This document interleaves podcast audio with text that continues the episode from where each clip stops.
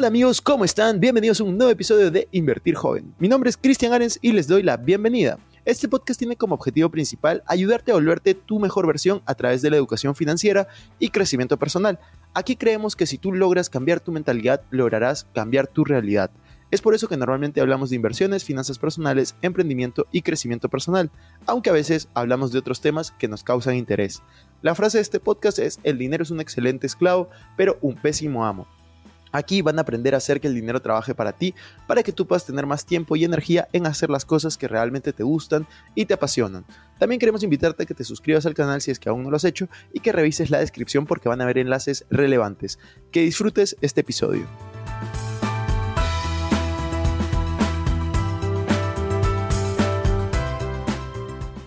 Dani, ¿cómo estás? Feliz, feliz, feliz, Chris. Bienvenido a esta que es tu casa, mi casa que es tu casa. Feliz de estar acá contigo. Nos conocimos hace ya como un año tal vez y, qué bonito saber que podemos conectar y, y entablar una amistad y pues hacer cosas grandes, ¿no? Dani, la verdad, eh, yo estoy muy agradecido contigo porque cuando fue la presentación de mi libro en Bogotá, tú, tú me ayudaste muchísimo, llevaste gente, viniste, la pasamos muy divertido luego. sí, sí. Quería preguntarte... Fuimos a un lugar chévere. no sé si a hablar de eso. Sí, sí, fuimos a un lugar chévere nuevo para celebrar. Eh, yo te quería preguntar, Dani, un poco acerca de, de, ti. Quiero que la gente que no te conoce, porque mucha gente nos va a escuchar en Perú, en México y, y, la mayoría de tu público creo que está en Colombia. Sí, sí, sí. Entonces, cuéntanos un poco sobre tu historia, en el sentido de cuántos años tienes, de dónde eres, qué estudiaste, en qué momento decidiste volverte creador de contenido de, de finanzas, inversiones. Cuéntanos un poco esa parte. Tengo 32 años, cumplo en mayo, el 10 de mayo, el Día de las Madres aquí, aquí en Colombia. Me gradué hace ya casi 10 años de la universidad, soy ingeniero ambiental y sanitario. ¿Y cómo fue que terminé haciendo esto? Cuando yo empecé a trabajar como ingeniero ambiental graduado, yo ganaba como casi unos mil dólares, eh, que es muy buen ingreso en Colombia, y despilfarraba toda la plata. O sea, me la pasaba de fiesta, estaba en una época de fiestas y full cada semana mujeres, trago, estaba eh, enloquecido porque tenía plata que nunca antes había tenido. O sea, yo vivía en la casa de mis papás y tenía mil dólares de ingreso, entonces era muy bacano porque me quedaba un montón de plata y pues yo no tenía que pagar absolutamente nada. A raíz de esto, en un viaje que yo tenía con una, con una amiga que me gustaba muchísimo, yo no tenía dinero para salir ese fin de semana con ella, pero yo ganaba mil dólares mensuales, pero no tenía plata le pido a papá que me preste dinero para salir el fin de semana, ni siquiera regalado, prestado, ¿no? Que eh, eh, me parecía bien para mí en ese momento. Y papá me dijo, no, no te va a prestar, ¿por qué? Y yo, ¿cómo, ¿cómo, me dices eso? O sea, no te estoy pidiendo mucho dinero, tal vez le pedí 200 dólares, no era mucho tampoco. Dijo, ¿qué te pasa? No seas irresponsable, tú ya trabajas, ganas mil dólares mensuales, aquí no gastas un solo peso, a que nadie te pida riendo, servicios, comida, nada y tú me dices que no tienes 200 dólares para salir un fin de semana. No te los voy a prestar, no te lo mereces. Uf. Todavía hasta me erizo contando esa historia, me molestó un montón, indignado. ¿Qué le pasa a mi papá? No me entiende. Al final quedé súper mal con mi amiga porque me tocó cancelar el viaje porque no conseguí plata. Y eso me dio tan duro en el ego que yo dije, ni mierda, me voy a volver bueno en finanzas. Entonces empecé a leer aquí yo aquí, empecé a estudiar mucho más sobre finanzas y ahí me empecé a volver bueno en eso en lo que era muy malo, que era administrando mi plata, luego me empieza a sobrar, empiezo a organizarme presupuestalmente, empiezo a tener unas pequeñas inversiones y ahí empiezo a enseñarle a la gente, a mis amigos, lo que me funcionaba, hasta que un amigo me dijo, te invito a almorzar y te pago porque me des una asesoría financiera. Y yo, ¿cuánto me pagas? Tal vez 30 dólares, o sea, nada. Y un almuerzo. Yo dije, almuerzo gratis y 30 dólares, ¿qué hay que hacer? Y así empecé a hacer lo que hacemos. E, ese fue como el momento de, ¿y por qué no hacer esto que amas hacer, que te volviste bueno y que lo harías gratis? ¿Y cómo, fue el momento de comenzar a crear contenido en redes sociales? Y luego, ¿cuál fue el punto de quiebre en el que dijiste, dejo mi empleo, dejo lo que estoy haciendo, que cuéntanos qué estabas haciendo y voy full time acá?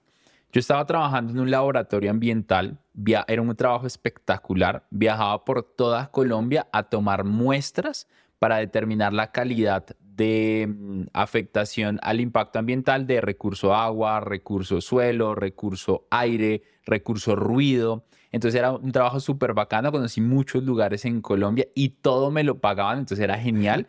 Y en este trabajo, cuando, cuando estaba, estaba ahí, pasa algo y es que me ascienden a trabajar en oficina, que era un trabajo con más responsabilidad, pero era menos emocionante porque yo estaba trabajando en oficina y los horarios eran más cabrones. Aunque estaba en campo, trabajaba menos tiempo, aunque era más intenso, aquí trabajaba más tiempo, aunque era más eh, mecánico. Trabajaba de 8 a 6 de la tarde, lunes a sábado. Entonces ahí fue como, no, espérate, espérate, espérate. O sea, me gustaba mucho lo que hacía, pero después de hacerlo repetitivamente tanto tiempo, fue como, no, espérate, no, no, no me gusta tanto esto. Cambio de trabajo, ganaba un poco menos, pero era un trabajo más flexible y no fue como que yo decidiera como tal, voy a irme a emprender porque esto me está dando más dinero, sino fue que mi trabajo era político, en el nuevo trabajo que yo estaba. Entonces, cambia políticamente el, departamento, aquí nos vivimos en departamentos, son 32 departamentos en Colombia. Eh, el, departamento en el que estamos es Cundinamarca y en este departamento de Cundinamarca cambian de gobernador, cambian de alcaldes de los pueblos que hay en, en, en el departamento y muchos de ellos llegan con nuevos empleos que prometieron durante su campaña y entre esas personas del nuevo, de los nuevos empleos sale mucha gente y entre esos salí yo. Salgo y yo digo, no, ya tengo una habilidad, estoy ganando algo de dinero, entonces no fue como que yo tomara... ¿En qué año fue eso? Ush, como 2015 tal vez. Ya hace un ratico. Sí, sí, sí, sí. ya hace un ratico. 2014, no me acuerdo. Creo que 2014. Y en ese momento no fue como que yo tomara la decisión de voy a emprender, voy a ser responsable y renunciar a mi trabajo. Me quedo sin trabajo. Y en ese momento yo digo, no me voy a emplear y me voy a quedar haciendo lo que estoy haciendo. Durante tres años, sin mucho éxito, emprendiendo en lo que estaba haciendo, mis mentorías financieras, no lograba como, como escalar meses de 100, 200 dólares. Trabajé en Uber, trabajé mm, vendiendo cosas trabajé en un restaurante, en lo que saliera, o sea, en eventos, yo animaba fiestas, te lo juro, entonces, y, y, y, sin mucho éxito, como, como, como por ahí descubro que podía empezar a crear contenido en redes sociales, porque ahí no lo hacía antes, empiezo a crear contenido en redes sociales y empiezo a vender mis mentorías de finanzas y empiezo ya a generar unos 300, 500 dólares mensuales y ahí fue como, como, como que mi mamá me decía, hijo, mi mamá me pasaba en, en WhatsApp, me pasaba ofertas de empleo. Como, mira, mira esta. Y no, y pagaban súper bien. Y yo ganando, o sea, había unas que pagaban mil o mil quinientos dólares mensuales y yo ganando 100 dólares o manejando Uber. Yo decía, puta, y yo lo pensaba y como que me susurraba, así como el diablo, como que los dos, este, entonces como que, ¿y si me empleo? Pero algo en el fondo de mi corazón decía, no, no, no, no, tú tienes que seguir. Y luego mi papá me enviaba y incluso hubo mucha fricción porque como yo ya no ganaba plata, tenía que pedirle muchas veces prestado a mis papás para hacerlo.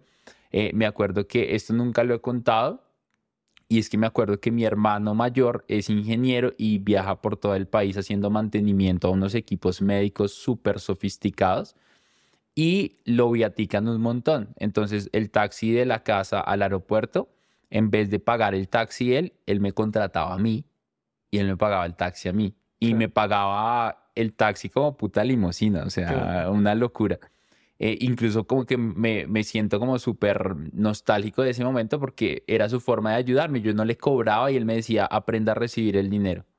Y me pagaba 20 mm, o 25 dólares cuando el taxi normal cobraría 10 o 15. Claro. Aprendí a recibir. Y en todo eso ya empiezo a crear contenido en redes sociales y empiezo a, empiezo a encontrar una forma de cómo vender algo que yo tenía para ofrecer, enseñando y dando contenido de valor gratis. Y ahí fue todo, el, todo el, cambio. ¿Con qué red te empezaste? ¿Te acuerdas? Con TikTok. Con TikTok. Con TikTok. Wow. Es una locura esa red ¿Y, social. ¿Y te acuerdas en qué año empezaste antes de pandemia o después? En 2019. 2019. 2019. Empezaste con cero seguidores en el 2019. Con cero seguidores. Hoy, 2023, más o menos, ¿cuántos tienes? En TikTok, como 400 mil en Instagram como 70 mil, eh, YouTube están creciendo, pero como en las dos, como que son las más grandes, como más de medio millón de personas. Wow, eso es Eh, muchísimo. Eso es un montón de gente. Y Dani, cuéntanos un poco acerca de, de, de dónde vienes. Tú eres de Bogotá, tus, tus padres, o sea, vienes de una familia de clase alta, de clase baja. Cuéntanos un poco de dónde vienes. Yo crecí en un pueblo cerca de Bogotá que se llama Chocontá. Mi mamá es de allá, mi mamá es del campo, mi papá también es del campo. de un pueblo cerca que se llama Sesquilé. Los dos crecen allá, como que buscando hacer muchas cosas, luego se conocen. Mamá y papá tienen una historia de vida súper interesante, con muy pocos recursos. Em, y los dos estudiaron pagándose la universidad, trabajando, era súper, súper intenso. Yo crezco en esta familia como súper luchadores, papá y mamá, pero algo muy interesante de ellos dos es que siempre estaban buscando ingresos adicionales. Mi, mamá decía una frase que era impulsada por el miedo y es, yo no, si yo me quedo sin trabajo, mamá es enfermera, yo no sé cómo voy a mantener a mis hijos. Entonces, a raíz de esto, en el lugar, nosotros vivíamos aquí en Bogotá en ese momento, mamá compra una casa con papá en el sur de Bogotá, en un barrio que se llama Roma, en un barrio que se trata tal vez tres, pero es, es más eh, tres hacia abajo, es una zona complicada en algunos momentos, la inseguridad no es, no es igual. Y en ese momento compraron una casa y en el primer piso vivíamos y luego no sé por qué mi mamá le picó el bichito de la curiosidad de empezar a invertir su dinero. Entonces dijo, ¿y qué pasa si construyo un segundo piso en la misma casa y rento el primero y nosotros vivimos en el segundo? Entonces, con muchos esfuerzos económicos, porque no había a veces plata para comer, literal no había plata para comer, dormíamos en un cuarto pequeñito se arrendaba el otro y se buscaba arreglar el segundo piso para rentarlo. Entonces yo crezco con este ejemplo, luego esa casa ya hoy tiene tres pisos, todavía la tienen, son tres apartamentos, cada piso tiene un apartamento, los tienen, los tienen arrendados, ya hoy tienen más propiedades, son libres financieramente. Y yo al crecer viendo eso, yo dije, esto es, esto es generar dinero sin trabajar eh, ellos se van de viaje y sus rentas, eh, esto es, esto es lo que yo tengo que hacer. O sea, si ellos compraron cinco casas, yo tengo que tener 20, pero yo estoy empezando con ventaja. O sea, sería muy descarado si yo, no, si yo no lo hiciera. Entonces, viendo ese ejemplo, sumado a la historia que te conté que mi papá me dijo, no te doy plata para salir con tu amiga, suerte. Em, luego de esto ya empiezo a aprender, yo digo, no, este es, esto es lo, o sea, ahí conecté todo, dijo, Bill, dijo Steve Jobs, si tú miras para atrás, empiezas a conectar los puntos. Y no es casualidad que yo haya nacido en una familia con tantas necesidades y ellos con mucho esfuerzo, con deuda, apalancándose, hoy son libres financieramente, los dos están pensionados ya por el Estado, tienen además de su pensión propiedades que les generan más rentas. Yo hoy hago esto, entonces es como ahí, ahí se vuelve misión y propósito más lo que yo hago porque no quiero que la gente viva como nosotros vivíamos en ese momento. ¿Qué opinas de las personas que nacen en circunstancias eh, parecidas, peores, un poquito mejores, circunstancias difíciles, retadoras, y se ponen de excusa, no, es que yo nací en una familia que nadie ha invertido, no, es que yo nací en una familia que no tenía muchos recursos, y dice, y por eso no tengo dinero hoy, y por eso no tengo educación financiera hoy, y por eso no tengo lo que quieran decir hoy. ¿Qué opinas de eso? ¿Cómo, cómo se puede ayudar a esas personas? Tú no extrañas lo que no conoces. Entonces yo no extraño riqueza si nunca conocí riqueza. Yo no extraño generar ingresos adicionales si nunca he generado ingresos adicionales. O sea, yo al final no puedo, desde mi punto de vista, yo no puedo pensar en cómo ganar más si mi contexto está tan limitado que yo no conozco a nadie que gana más plata. Que no sé si en Perú pasa esto, pero en Colombia pasa mucho esto en muchos lugares y es que la gente vive al diario. ¿Eso qué quiere decir? Entonces la gente va a comprar la leche pero la gente compra la leche solo para hoy, no compra una paca de seis, de seis bolsas de leche de pronto para la semana o para el mes, sino compra la leche hoy y va a comprar eh, los vegetales, pero no compra los vegetales de la semana, sino compra solo los de hoy.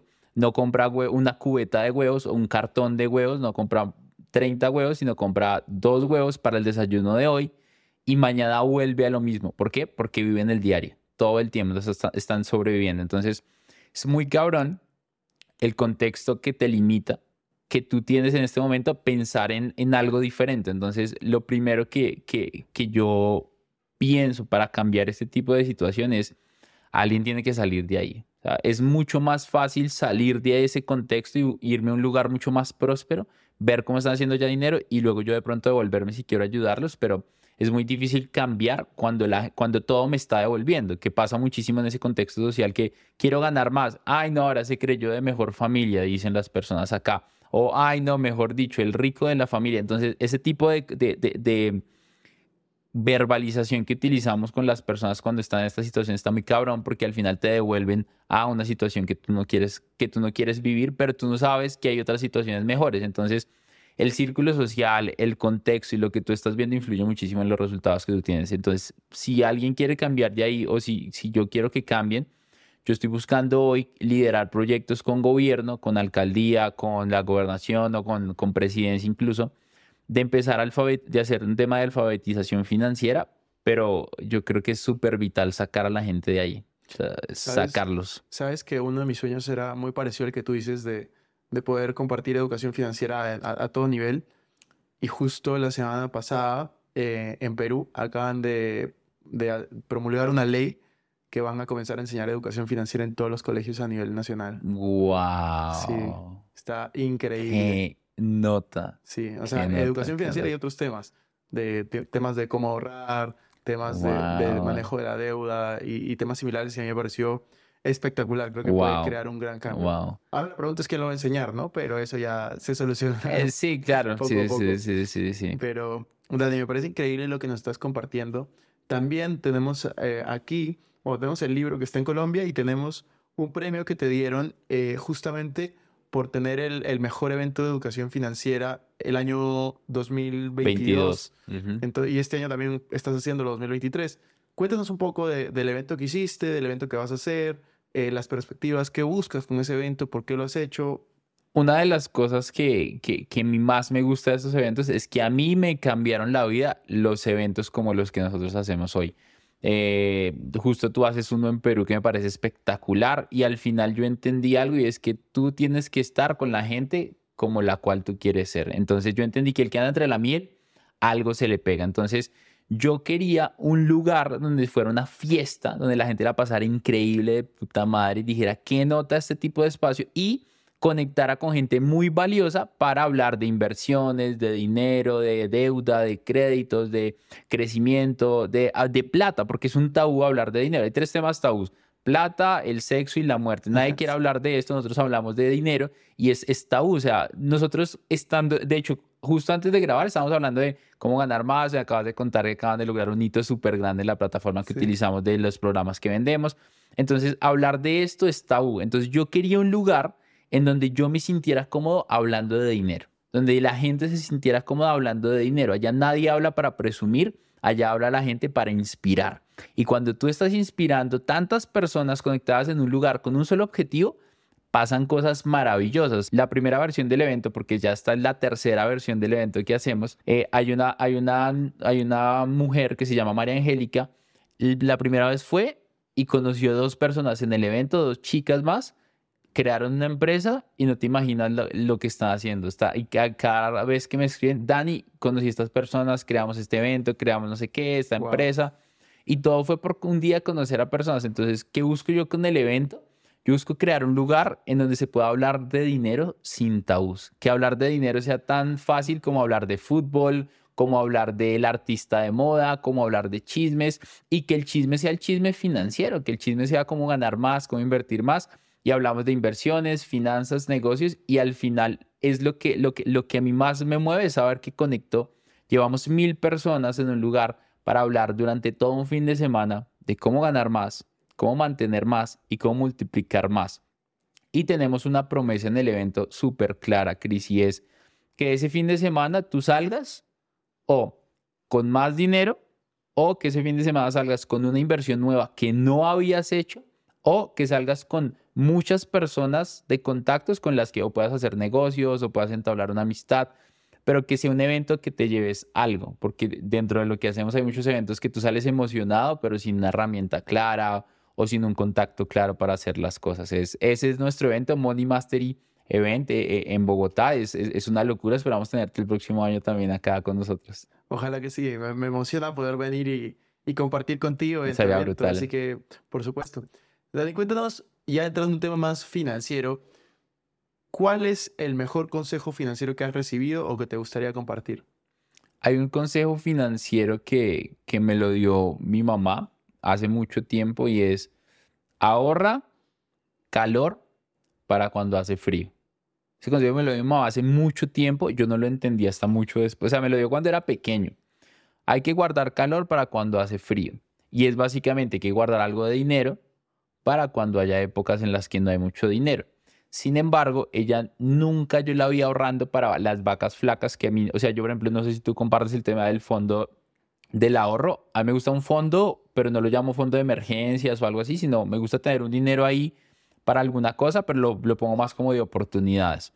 Eh, porque no me quiero enfocar en emergencias o en problemas. Entonces, con base a eso, mi mamá me decía siempre hay que ahorrar calor para cuando hace frío. Y lo que ella hacía con ese guardar calor era invertirlo para generar ingresos adicionales y con esos ingresos adicionales es que tenías ese calor para cuando hacía frío. Ese es el mejor consejo que me han dado. Excelente, me encanta. sí, Yo, comparto mucho el tema de no concentrarte en lo negativo, sino en, lo positivo. Y yo siempre tengo un poco de dinero en efectivo, pero para aprovechar cualquier oportunidad que surja. o sea, ya sea comprar un inmueble, o sea, no lo sé, invertir en algo, o simplemente tenerlo ahí en una cuenta que me rinda lo suficiente, ¿no?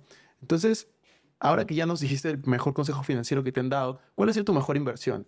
Mi mejor inversión eh, en el 2020 en criptomonedas. Eso fue una locura, porque las criptos en ese momento, todo se fue a la mierda, bajó tanto de precio que era una oportunidad comprar muy barato y sacar buenos rendimientos. Entonces me acuerdo que en ese momento yo no conocía mucho del mundo de las criptomonedas, pero estaba bien relacionado. Y me acuerdo que invertí como tal vez como mil o dos mil dólares en una de estas criptos, en una de estas que no son las más grandes. Y ese dinero en dos semanas se multiplicó por cinco. Oh, fue una bestialidad. Eso, no, eso no pasa así en la vida real, ¿no? Entonces fue súper interesante ver cómo, cómo se multiplicó el dinero, qué pasó ahí, o sea, como en rendimiento esa fue la mejor inversión que hice. Y ahí lo que hice fue sacar mi inversión, yo saqué lo que puse. Dejé el resto, dije, no, esto va a irse a la luna va a hacerme ya millonario con esto. Dos semanas le tomó dos semanas subir ese valor y le tomó dos semanas bajar a un nivel inferior al que yo compré la. Entonces ya compré en 100 y bajó, subió a 500 y luego pasó de 500 a 50.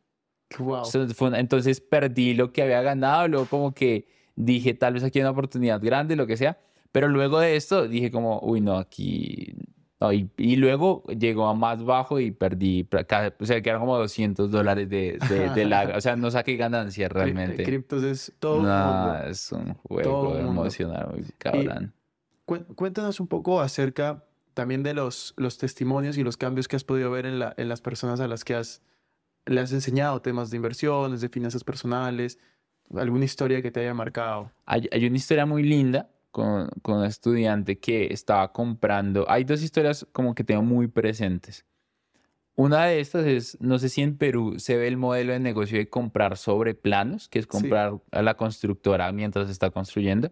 ¿Se llama sobre planos también? Sí, en planos, sí. En planos.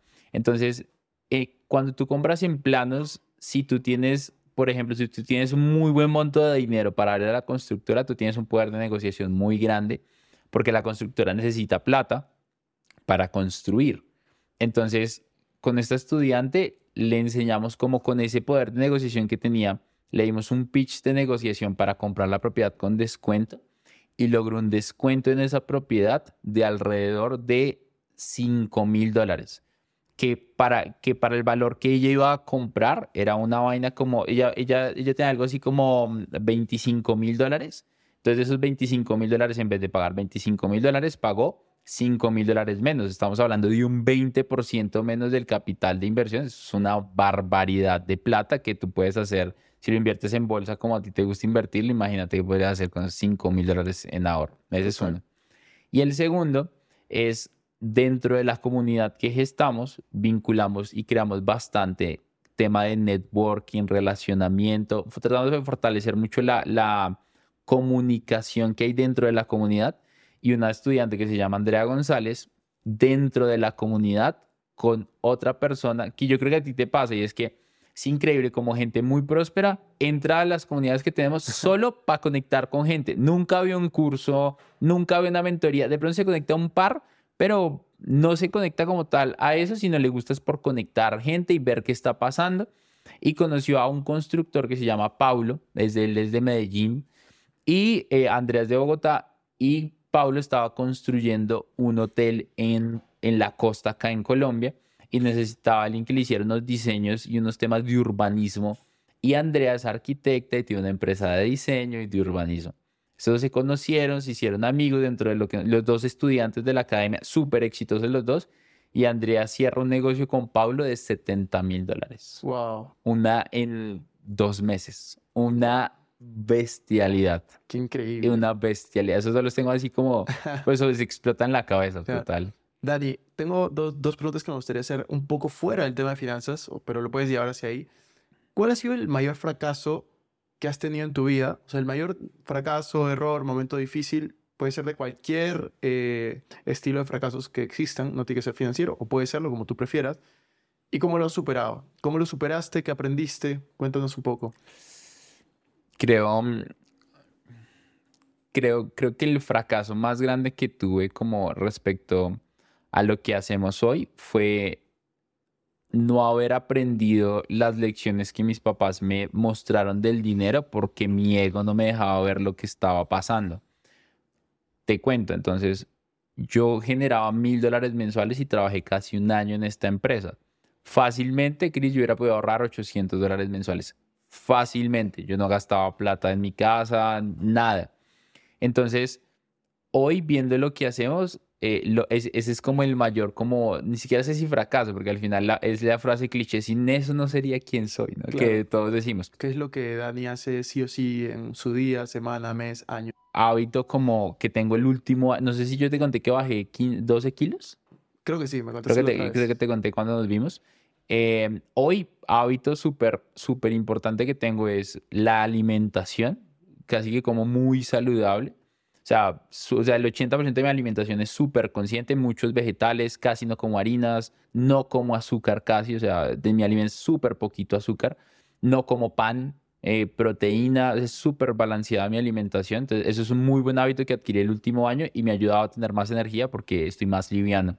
Ejercicio, estoy haciendo seis veces ejercicio por semana, eso también me ha cambiado la vida físicamente como tal. Y acompañado al ejercicio, yo soy amante a escuchar podcasts. Yo no voy, me siento mal si voy al, gimnasio a escuchar música. No sé si te, me siento mal, o sea, en verdad me siento mal. O sea, digo, qué puta, o sea, mal. Es, que yo creo, yo creo, yo, yo estuve un tiempo en redes de mercadeo y literal allá te lavan la cabeza y te dicen, tienes que educarte todo el tiempo. Entonces, en verdad, es súper, es, raro que puede ser bueno y malo, pero en verdad me siento mal. Si, si no escucho un podcast, un audio, estoy jodido. Y ahorita, y ahorita mi novia tiene la aplicación de Vic, que tú también tienes eh, tu, tu, libro allá. Y en esta aplicación de Vic pasó algo interesante y es que hay un montón de libros súper bacanos, entonces estoy adicto a Vic. Entonces me he escuchado los libros que tú te imagines ahí. Entonces, como hábitos de crecimiento, leo mucho, ejercicio, alimentación y todo el tiempo estoy escuchando, todo el tiempo estoy escuchando podcast. Tú ahorita que venías para acá, yo en ese trayecto, que yo creo que tú eres igual, eh, los AirPods, podcast, audiolibros ahorita que tengo. Eso es como lo más importante de eso porque eso en mí ha cambiado mi identidad completamente. O sea, la identidad de la persona que caprichoso fue y le dijo a su papá que le prestara plata es una identidad total. Ese soy otra persona porque mi autoconcepto lavándome la cabeza todos los días con estos audios, libros, el gimnasio, con personas como tú. Yo creo que tú y yo somos amantes a a tener este tipo de conversaciones constantemente y, es, y nos disfrutamos tanto de esto que tu identidad todo el tiempo se está cambiando. Total, yo creo que cuanto más aprendes y cuanto más conoces, más humilde te vuelves porque sabes que te falta más y más y más. Y a mí me pasa también, no, vi que está, está muy bueno está muy buena. Eh, justo hace poco colaboré con ellos también en un proyecto. Eh, Dani, ya para ir cerrando el episodio, a mí me gusta siempre hacer cinco preguntas finales. Cool. Así que vamos por ellas. Me encanta. Pregunta número uno. Son preguntas como un poco más rápidas, no, no tan de profundidad, pero siéntete libre. Pregunta número uno. ¿Cuál es el libro que has regalado o recomendado más veces en tu vida? Piense y hágase rico. Brutal. Tú sabes que ahora me fui a España seis meses. Yo, yo tenía el libro, pero lo tenía en Lima. Me lo compré de nuevo y lo leí porque sentía, sentía la necesidad de volverlo a leer. Es muy bueno. Es muy bueno. y, y, puta, y tiene más de 100 años. Es muy bueno. Sí, es muy buen libro. Y e, era el libro favorito de Bob Proctor, que es una de las personas que yo más admiro. Eh, pregunta número dos.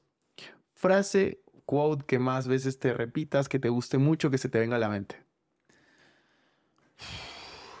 Creo que la que me tatué, me tatué acá, Be the change that you want to see in the world, es de Gandhi, es el cambio que quieres ver en el mundo de Gandhi. Me la tatué porque mm, em, tuve una ruptura amorosa que me, me dolió demasiado y para salir del estado de víctima fue, fue, no, tú tienes que ser el cambio, güey, o sea, tú tienes que enfocarte en ti ya, tienes que ser el protagonista de tu vida y, o sea, no importa qué te pase. Entonces, esta frase me la repito constantemente cuando la embarro en algo, cuando entro en víctima o cuando estoy ansioso por algo o cuando no veo salidas o cuando juzgo porque, ah, no, es que Chris llegó tarde, ah, no, es que Chris tal cosa, o ah, es que este tal. No, tú tienes que hacer el cambio, punto. No pidas, no pidas. Y me encanta la de, la de mm, John F. Kennedy, que está muy alineada a esta, y es, no le preguntes a tu país qué puedo hacer por ti. Pregúntate tú qué puedes hacer por tu país. Uf, esa frase me, me, o sea, pero me encanta cuando, cuando yo me pongo, ¿por qué hay huecos? Oh, puta, ¿tú qué vas a hacer por esto? Me encanta. Qué chévere.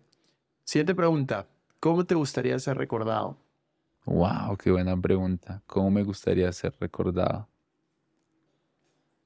Como una persona que repartía alegría y felicidad. Que la gente, que cuando llegaba a un lugar, la gente sentía más alegría y más felicidad. Creo que así me gustaría ser recordado. Genial. Cuarta pregunta si solo tuvieras 100 dólares, pero te estás en un lugar, o sea, no en Colombia, porque claro, tienes 100 dólares pie prestado y ya estás. Claro. Tienes solo 100 dólares, pero estás, imagínate, no lo sé, en China o en cualquier país que no te conozcan ni tenga redes sociales ni reputación, eh, ¿qué harías? Wow, qué buena pregunta. Creo que 100 dólares los utilizaría para dos cosas. Una, para comprar un producto y dos, para venderlo y con eso multiplicarlo, comprar cualquier cosa que pueda revender y doblar su valor. Eso es lo que haría. Buenísimo. Última pregunta. Esta es la pregunta que le he hecho a absolutamente todos mis invitados. Da el detalle que tú quieras dar. Si quieres darlo en porcentaje, dalo en porcentaje. ¿Cómo está distribuido tu patrimonio? Cool. Actualmente como 70% bienes raíces. Es lo que más me gusta, lo que más disfruto. ¿Qué tipo de bien raíz?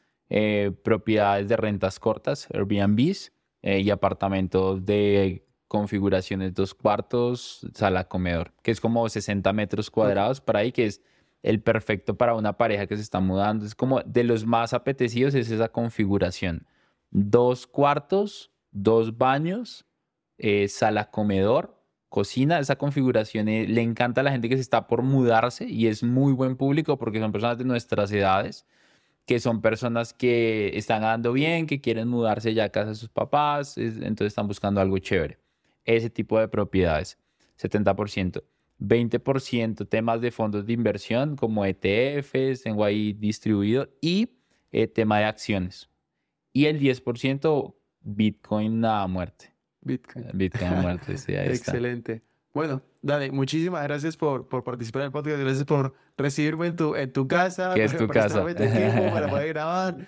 Eh, ya para cerrar, algo que te gustaría decir a todas las personas que te están escuchando creo que si pudiera darme un consejo eh, hace 10 años o hace 20 años, eh, tiene que ver con ahorra mucho, aprende más y con ahorra mucho y aprende más y disfruta, no, no, no, te, no te limites de las capacidades que tú tienes por eso que tú sabes que quieres. O sea, muchos de los que están escuchando este podcast y que te escuchan a ti saben en el fondo de su corazón que han querido invertir, que han querido ahorrar, que han querido hacer ciertas cosas, pero no las han hecho la vida es una sola y no creo que Confucio era el que decía que tú tienes dos momentos especiales en tu vida. Uno es eh, porque la vida es solo una, ¿no? Entonces, uno es cuando te das cuenta que la vida es solo una eh, y el segundo es cuando te das cuenta de lo primero.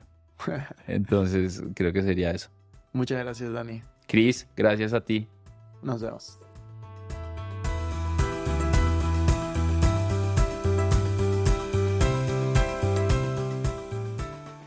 Bueno amigos, eso fue todo por este episodio. No me quiero ir sin antes invitarte a que te suscribas a mi canal de YouTube. Me puedes encontrar como Cristian Arens. En la descripción van a encontrar los links para estar conectados en mis demás redes sociales también.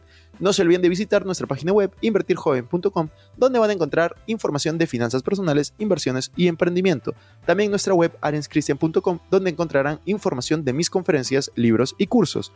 Recuerda que si te gustó este episodio, sería genial que te suscribas, dejes un review con 5 estrellas y compartas el episodio para poder ayudar a más personas. Gracias por estar aquí conmigo. Es hasta la próxima semana y recuerda que la frase de este programa es, el dinero es un excelente esclavo, pero un pésimo amo. Chao, chao.